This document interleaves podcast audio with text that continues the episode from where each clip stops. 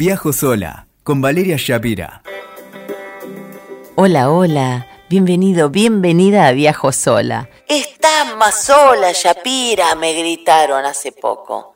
Yo estaba frente a la majestuosidad del glaciar Perito Moreno, comiendo una ensalada, disfrutando de la vida, del viento en la cara, de un paisaje imposible de describir con palabras, y un señor si le cabe la, denominación, pasó con su, su mujer.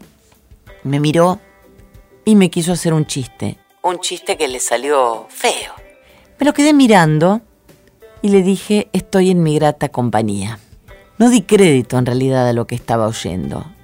La mujer se puso muy nerviosa, eh, quiso justificarlo y dijo algo como, bueno, quiso hacer un chiste, lo tomó el brazo y se lo llevó. Me imagino cómo lo habrá zarandeado después. Pero bueno, eso es un tema de ellos. Seguí adelante con mi almuerzo y olvidé el episodio, hasta que pasados unos días volvió a mi memoria, ¿no?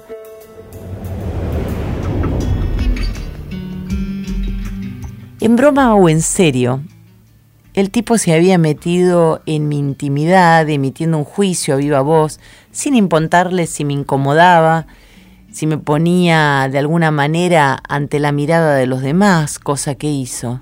E intenté pensar en cómo hubiera sido la situación inversa, si yo me plantaba frente a él y le decía, se ve que la están pasando horrible con tu mujer o algún comentario de esa índole se hubiera armado un flor de escándalo. Pero no, el tipo se sintió con la impunidad de decirme lo que él se le pasó por la cabeza porque yo estaba sola, ¿no?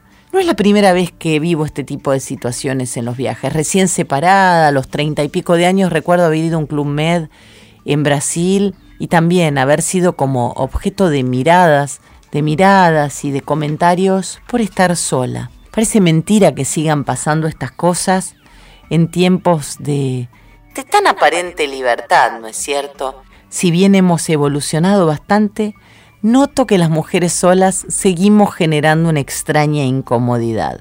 No sé cuál es la razón. Quizás algunos tengan ganas de un tiempo consigo mismos, otros se pregunten sobre sus propias relaciones, quizás obliguemos a las personas a interpelarse y eso siempre es incómodo. Cuando viajamos solas, podemos llegar a recibir raras miradas, por ejemplo cuando pedimos una mesa para uno, a mí y a otras tantas viajeras nos mandan siempre a la mesa al lado del baño.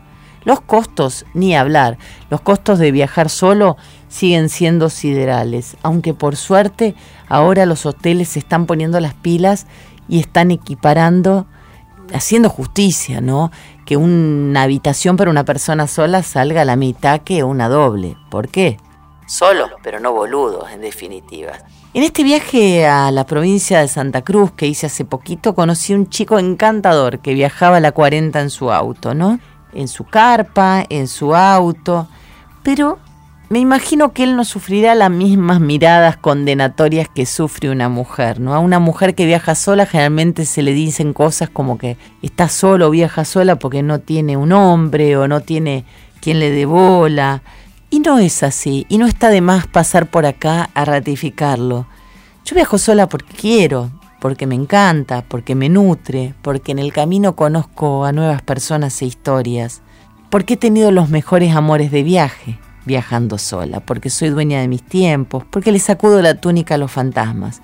También viajo en compañía, claro, de amigos, de personas que conozco en el recorrido, pero siempre viajo y esto es lo que vengo a, a ratificar. Siempre viajo en la compañía más importante. Esa que es de honrar y cuidar hasta que me vaya de viaje a otro plano. Mi propia y grata compañía. Gracias por viajar conmigo. Escuchaste Viajo sola con Valeria Shapira. WeToker. Sumamos las partes.